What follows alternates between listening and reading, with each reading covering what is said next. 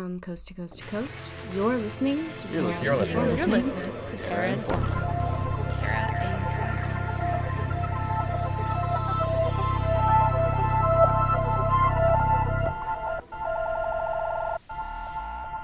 Hello and welcome back to Terra Informa.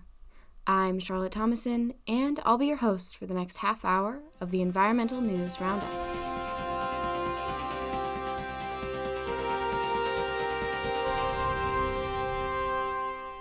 Before we start our episode, we would like to acknowledge that we are situated on Treaty 6, the historic and present meeting place of the Cree, Blackfoot, Metis, Saulteaux, the Nakota Sioux, and the Dene. We are lucky to work, live, and study on this land as we educate and share on environmental issues and stories. We recognize that as settlers, we are not the ones to start this work, but rather are working in solidarity as treaty people with the various indigenous peoples and nations who have been protecting this land since time immemorial. We also recognize that environmental justice must be centered on indigenous people and their voices.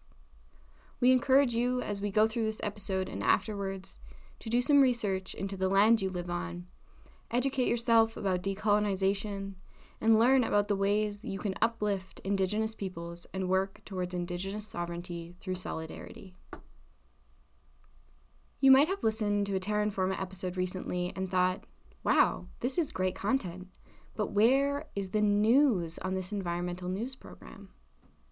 A few months ago, we decided to adjust our show format and stopped including our headline section. It seemed like climate change and environmental issues were getting front page coverage and had become part of the daily conversation as we ventured into 2020. But oh boy, has that ever changed! At the start of May, we read an article in the public interest magazine Alberta Views asking the question Who's keeping watch? The reference was made in response to the shrinking number of political journalists being employed to cover stories in the Alberta legislature. At the same time, our provincial government has been making new laws and policies on a regular basis, while we've been preoccupied with media covering the latest COVID 19 stats and economic crash. And I can't help but wonder would there have been more public dissent had these significant changes to policy not been proposed during a global pandemic? Major changes are happening to how our province is governed, while fewer people are able to pay attention to, question, and criticize, and generally inform the public about the potential impacts of these changes. Environmental news coverage in Alberta is no different. There are very few paid environmental journalists in the province, and it can be a struggle to keep up with the avalanche of new and ongoing resource development activities, environmental policies, pollution spills, and complaints, not to mention the impacts from climate change and other natural phenomena. As a team dedicated to making environmental radio, we feel it is our duty to keep our local environmental news in the public eye. We assigned the Terra Informa team to research and write up a tight summary on some of the biggest environmental news headlines from the past month that you might have missed due to the pandemic. So, here's Terra Informa with the news.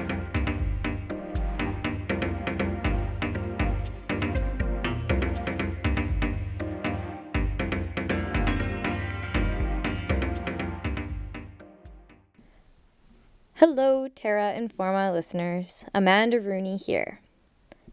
Alberta Environment and Parks has been the target of a national outcry from conservation groups, park users, businesses, and rural municipalities after the department announced that it would be fully closing 10 parks, partially closing another 10, and opening up 164 parks and recreation areas for joint management opportunities with third parties. The delisting of land under provincial and protected area legislations have been justified by the UCP government by calling them quote unquote very small and underutilized. It's unclear what metrics were used to classify some parks in this way, and what joint management with third parties will look like remains mysterious. Although the government has suggested that municipalities, nonprofit organizations, and conservation organizations could be eligible. The Canadian Parks and Wilderness Society have rung an alarm bell that this could signal a move towards privatization of Alberta's parks. The sites slotted to be removed entirely from the park system then become Crown land, which is at jeopardy of being sold. Environment and Parks Minister Jason Nixon attempted to diffuse outrage by explaining to press that there was never an intention to sell Crown land. So, you can imagine the surprise when Albertans woke up weeks later to see an ad for a parcel of native prairie grassland and former Crown land listed as Golden Sunrise for sale. And now I'm a bit of a prairie girl at heart, which means that I never miss an opportunity to hammer home the fact that native prairie grasslands, such as the one put up for sale, are among the most endangered ecosystems in the world. This move confirmed the fears of worried conservationists that the United Conservative Party has little regard for the decades of effort that have been put into conserving Alberta's most at risk landscapes and their inhabitants, which include the sage grouse, swift fox, and burrowing owl. Accompanying these closures are reduced seasonal staff and increased user fees for the campground and other services such as showers. There will be fewer groomed cross country ski routes shortened operating seasons. Some visitor centers are even going to be closed, including the Elbow Valley and Barrier Lake visitor centers. General groundskeeping and even garbage collection for parks will be suspended for parks now classified as unserviced. These severe cuts to Alberta's park system are justified on the basis of saving money, modernizing parks, and focusing resources on Alberta's flagship parks. The $5 million in government savings resulting from this huge delisting might sound like quite a lot, but it's less significant when compared to some other expenses that the United Conservative Party has introduced to taxpayers.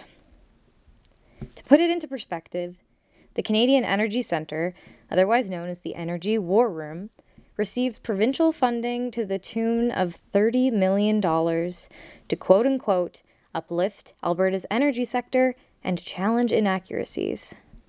What comes out of the center seems limited to a slew of controversial and ill conceived tweets that often become the news instead of delivering the news. One thread of tweets, for example, required an apology after calling the New York Times dodgy and not the most dependable. The New Democratic Party opposition have called for the war room to be shut down. In the face of the summer of COVID 19, these decisions, cutting services to parks, seem even more unwise as other provinces have limited their camping facilities to residents only, and summer vacations are going to need to occur locally. Public response to these cuts has been robust, with one petition reaching 50,000 signatures, and an Alberta Omnibus survey showed that 7 out of 10 respondents strongly opposed the closure or removal of these areas from the park system. Before the pandemic began to seriously affecting life as we knew it, public protests were organized for both Edmonton and Calgary to demand reversing these decisions. The most recent developments on this story come from the NDP opposition demanding public consultation on these hasty and irreversible decisions. That was Terra Informer Amanda Rooney speaking about the changes to Alberta parks and public lands. In our next story, Terra Informer Sonic Patel takes us through the changes to environmental monitoring in the Alberta energy sector.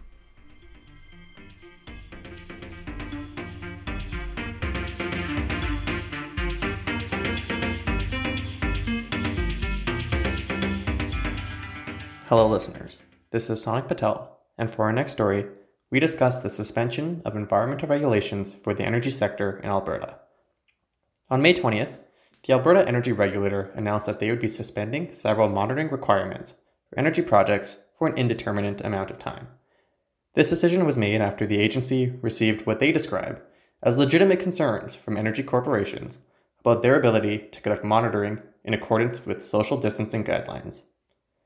Among the many monitoring activities that are suspended include the fumes from burning, detecting or repairing methane emissions, which is one of the largest and most potent greenhouse gases, surface water that no longer requires testing unless the water escapes to the environment, Soil and groundwater monitoring is no longer needed unless it threatens human health or ecological receptors, and no wildlife monitoring of any kind is required. Only soil and groundwater monitoring are scheduled to resume by September 30th, while the other suspensions are not tied to any deadlines. This news comes hardly a month after a heartbreaking headline about the deaths of approximately 50 birds at the Kearl Lake site. As birds begin to return to Canada in spring, they look for water to rest on their long journey, making tailing ponds the unfortunate sites where birds can be exposed to the pollutants of the fossil fuel extraction industry. These birds, in this case mostly eared grebes, won't complete their nearly 8,000 kilometer journey to breed for the flock. And this incident isn't uncommon in the Alberta oil sands. In 2015, 31 great blue herons died at a Syncrude site, and in 2008, 1,600 birds died at a tailings pond. While wildlife monitoring is being suspended, bird deterrents are still required. However, it's important to mention that bird deterrents were employed at the Kearl Lake site. Despite radar detection, noise cannons, eye safety lasers, scarecrows, and long range acoustic devices, more than 100 birds a day have landed at the sites. The death of grebes is one of many environmental impacts of the Alberta energy industry, impacts that we might no longer be aware of, as the new regulations no longer require monitoring. But how valid are the concerns that the Alberta Energy Regulator cited? The COVID 19 crisis is undoubtedly a significant global event. I doubt any of us could claim otherwise, and I hope all of you are doing your best to socially distance and stay safe. This concern might be especially salient in the oil sands, which often require that employees be flown in and flown out for their work schedule. These flights can be dangerous vectors of transmission, spreading COVID. However, oil and gas operations are continuing, and many employees are returning back to work. While companies like Syncrude claim that their on site personnel has been limited to what is essential to maintain operations, the industry hasn't committed to an end of fly in, fly out workers and an outbreak at Kearl Lake has actually been connected with the infection of hundreds of people. And while the oil and gas industry and Alberta Energy Regulator might claim that environmental monitoring is not essential for the operation of oil sands projects, others would disagree. Impacts like groundwater contamination are substantial threats to human, wildlife, and ecosystem. And without a monitoring system in place, Alberta can easily find itself blindsided by an ecological crisis. Another substantial concern voiced by researchers like the University of Alberta's Deborah Davidson in a statement to the CBC is the gap that this is causing in the long range environmental record. Researchers rely on a consistent environmental record to identify trends in the impacts of oil and gas operations. Any gaps in this record challenge the validity of these types of analysis and findings that could be identified from this data.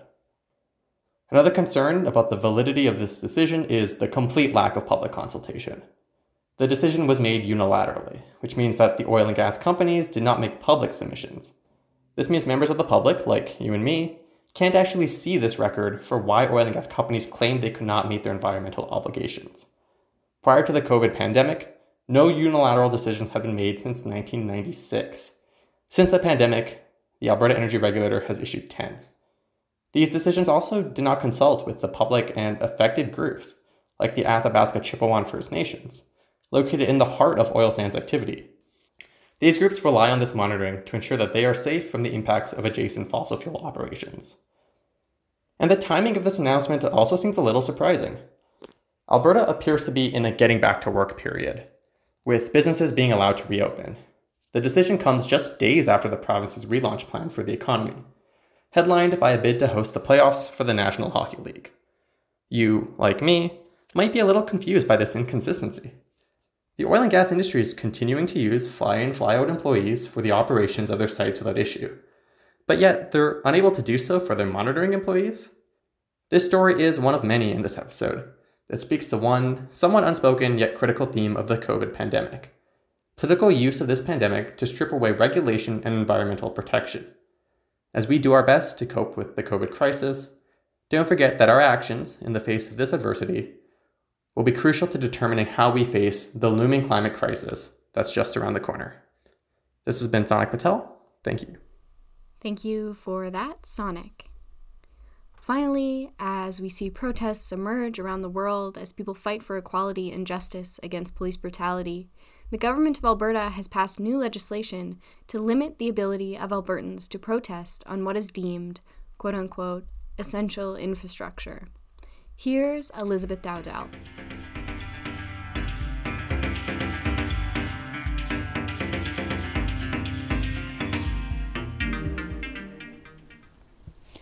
On May 28, 2020, Premier Jason Kenney's Bill 1, Critical Infrastructure Defense Act, passed its third reading in the Alberta legislature. With 30 votes for and 6 against, the bill is waiting for royal assent to come into force. When it does, questions about the bill's scope and reach that were raised by the NDP opposition during debate may finally be answered instead of dismissed as ridiculous.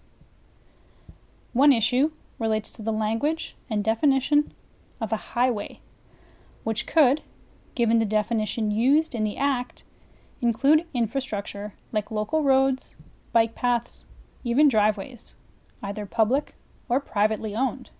The bill makes it illegal to, quote, enter, damage or destroy, obstruct, interrupt, or interfere with the construction, maintenance, use, or operation of essential infrastructure. End quote. That's language from the Act itself. These actions must be taken with willful intent, but that could be hard to prove or disprove if you find yourself passing by and caught up in a protest on a city street.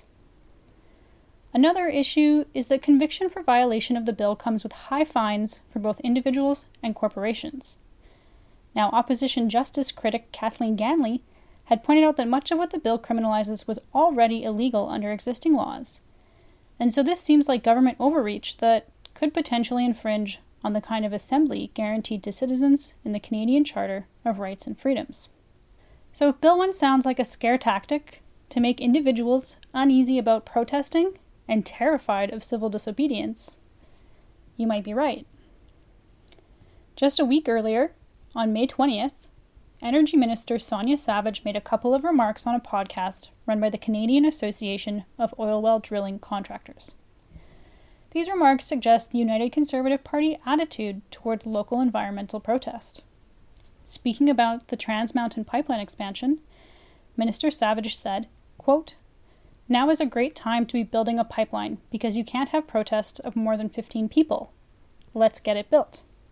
And People are not going to have tolerance and patience for protests that get in the way of people working. People need jobs, and those types of ideological protests that get in the way are not going to be tolerated by ordinary Canadians. End quote. Why is a party elected with the largest Democratic mandate in Alberta history taking such a strong anti public protest stance? Well, the UCP has seen several large public rallies critical of its environmental and public policy. International headlines were made when thousands of people marched to the Alberta legislature with climate change activist Greta Thunberg in October 2019.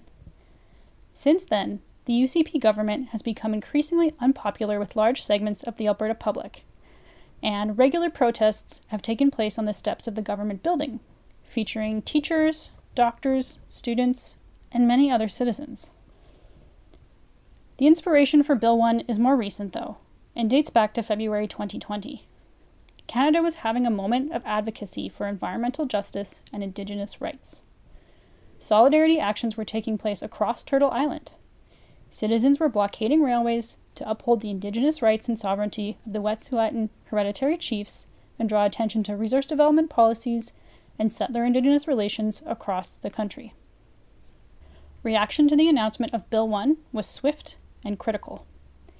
Indigenous, labor, and environmental groups questioned the legality and democracy of the bill. Assembly of First Nations Regional Chief for Alberta, Marlene Poitras, said the bill, quote, will serve to erode individual rights, unfairly target Indigenous peoples, and has no place in a democratic society, end quote.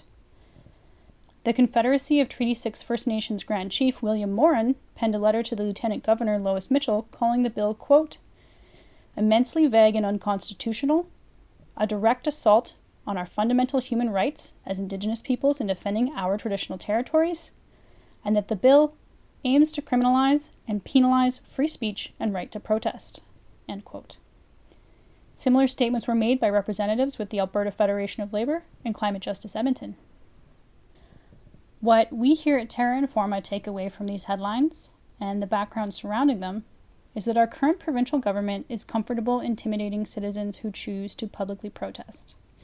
The UCP are happy to ridicule elected opposition critics on public record for raising concerns about democracy that are echoed far and wide, and are proud and supportive when our energy minister says ordinary Canadians won't accept protest behavior. These are ordinary Canadians and Albertans attending local protests. We are ordinary Canadians and Albertans attending local protests. Creating an environment of fear around voicing protest or dissent, criminalizing peaceful civil disobedience, and delegitimizing citizens by calling them foreign funded or eco terrorists requires intentional and calculated effort. This is a tactic, but it is not a new one. Thank you, Elizabeth. The relationship between rights, legitimacy of dissent, and equality are well founded. Terra informer Amanda Rooney explains this relationship further. Hello, listeners. Amanda Rooney here again. In response to Bill 1, we started thinking about how dissent plays a crucial role in environmental movements and how it is important to recognize that these movements are not started by the white led environmental organizations that often dominate media coverage and funding. Here on Turtle Island, Indigenous peoples have been at the forefront of resistance to destruction of lands and waters since time immemorial. We see this demonstrated in the Wet'suwet'en fight for sovereignty, the powerful movement created by Indigenous women in Idle No More, in the resistance to water contamination from pipelines and standing rock, in the ongoing tar sands trial put forward by the Beaver Lake Cree Nation to fight against the cumulative impacts of fossil fuel extraction on their treaty rights, and the steadfast resistance during the 1990 Oka crisis. But these movements that pressure governments to protect lands and waters are often met with militarized force demonstrated when tanks filled with military drove up to Oka and Standing Rock, dispensing tear gas and rubber bullets. Right now, we are seeing the same pattern of violence by government and police in the context of racial justice. And this fight for justice, led by the black community, has direct ties to environmentalism. It is not just Indigenous peoples that bear the brunt of environmental destruction. Black and often poorer communities are hit hard, while it's the wealthiest in our society that are responsible for the emissions driving the climate crisis and environmental degradation. This, of course, includes fossil fuel companies. These are the same companies who, in their quest for extraction and exploitation, disproportionately displace Black and Indigenous communities, compromising the physical, social, and economic well being of these communities in the process. These observations are what's at the center of environmental racism. Environmental racism is when the negative impacts of environmental hazards are experienced disproportionately by communities of color. Environmental harms, such as landfills, chemical plants, and large scale energy projects, are more often located in close proximity to neighborhoods where Black and Indigenous people live. In the United States, Dr. Robert D. Bullard inspired much of the current environmental racism advocacy. Dr. Beverly L. Wright further explores the disproportionate impacts of natural disasters like Hurricane Katrina in The Wrong Complexion for Protection How the Government Response to Disaster Endangers African American Communities. In Canada, Carleton University's Dr. Ingrid Waldron is the director of the Enrich Project, which stands for Environmental Noxiousness, Racial Inequities, and Community Health Project. Dr. Waldron is also the author of There's Something in the Water Environmental Racism in Indigenous and Black Communities. Her work examines the structural inequities and environmental racism affecting Black and Indigenous communities in so called Nova Scotia. The environmental justice movement responds to environmental racism in calls for respect and justice for all people, responsible use of land and resources, protection from environmental harms, the right to safe and healthy work environments, among other calls to action. While these academics have done work to document environmental racism and theorize environmental justice as a movement, it takes people on the ground to live and act it. the movement to address climate change must be rooted in justice, work to dismantle white supremacy, and address racial inequities. Climate justice and racial justice work towards defeating a shared enemy. The underlying systems of structural violence, extraction, and exploitation of people and environments.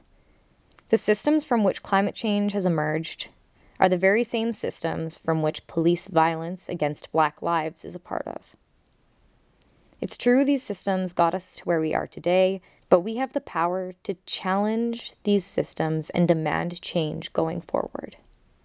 Here at Terra Informa, we endeavor to cover environmental intersectionality and we strive to achieve the mission of our parent radio station, CJSR 88.5 FM, to, quote, enlighten and entertain our audience through high quality and diverse programming that constantly challenges the status quo, end quote. That being said, our volunteer news crew is non black and predominantly white. We have been complicit in anti blackness with our coverage and are embedded in the systems that uphold white supremacy, including the institution of the University of Alberta, where our show records. We're committed to learning and unlearning and doing the work to amplify the voices of communities facing oppression, scrutinizing and highlighting the relationship between environmental issues and systemic oppression. Environmental issues are political issues, inextricably tied up with race and the fight for equality. Before environmentalism was even a recognized cause, Black, Indigenous, and racialized communities have taken leadership, contributing immense amounts of time and labor in resisting environmental injustices for which they are often the least responsible. We encourage all you listeners out there to explore your areas of interest and consider how Black people might be excluded from those areas. Examine what subtle oppression, like microaggressions, might be common in your communities. We live in an era of immense information availability, and we can choose to pay for and tune into the voices of Black folks and Indigenous folks in our communities.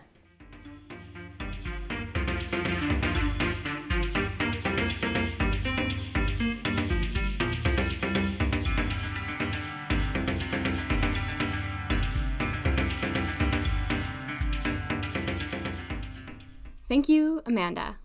That's all the time that we have for this week.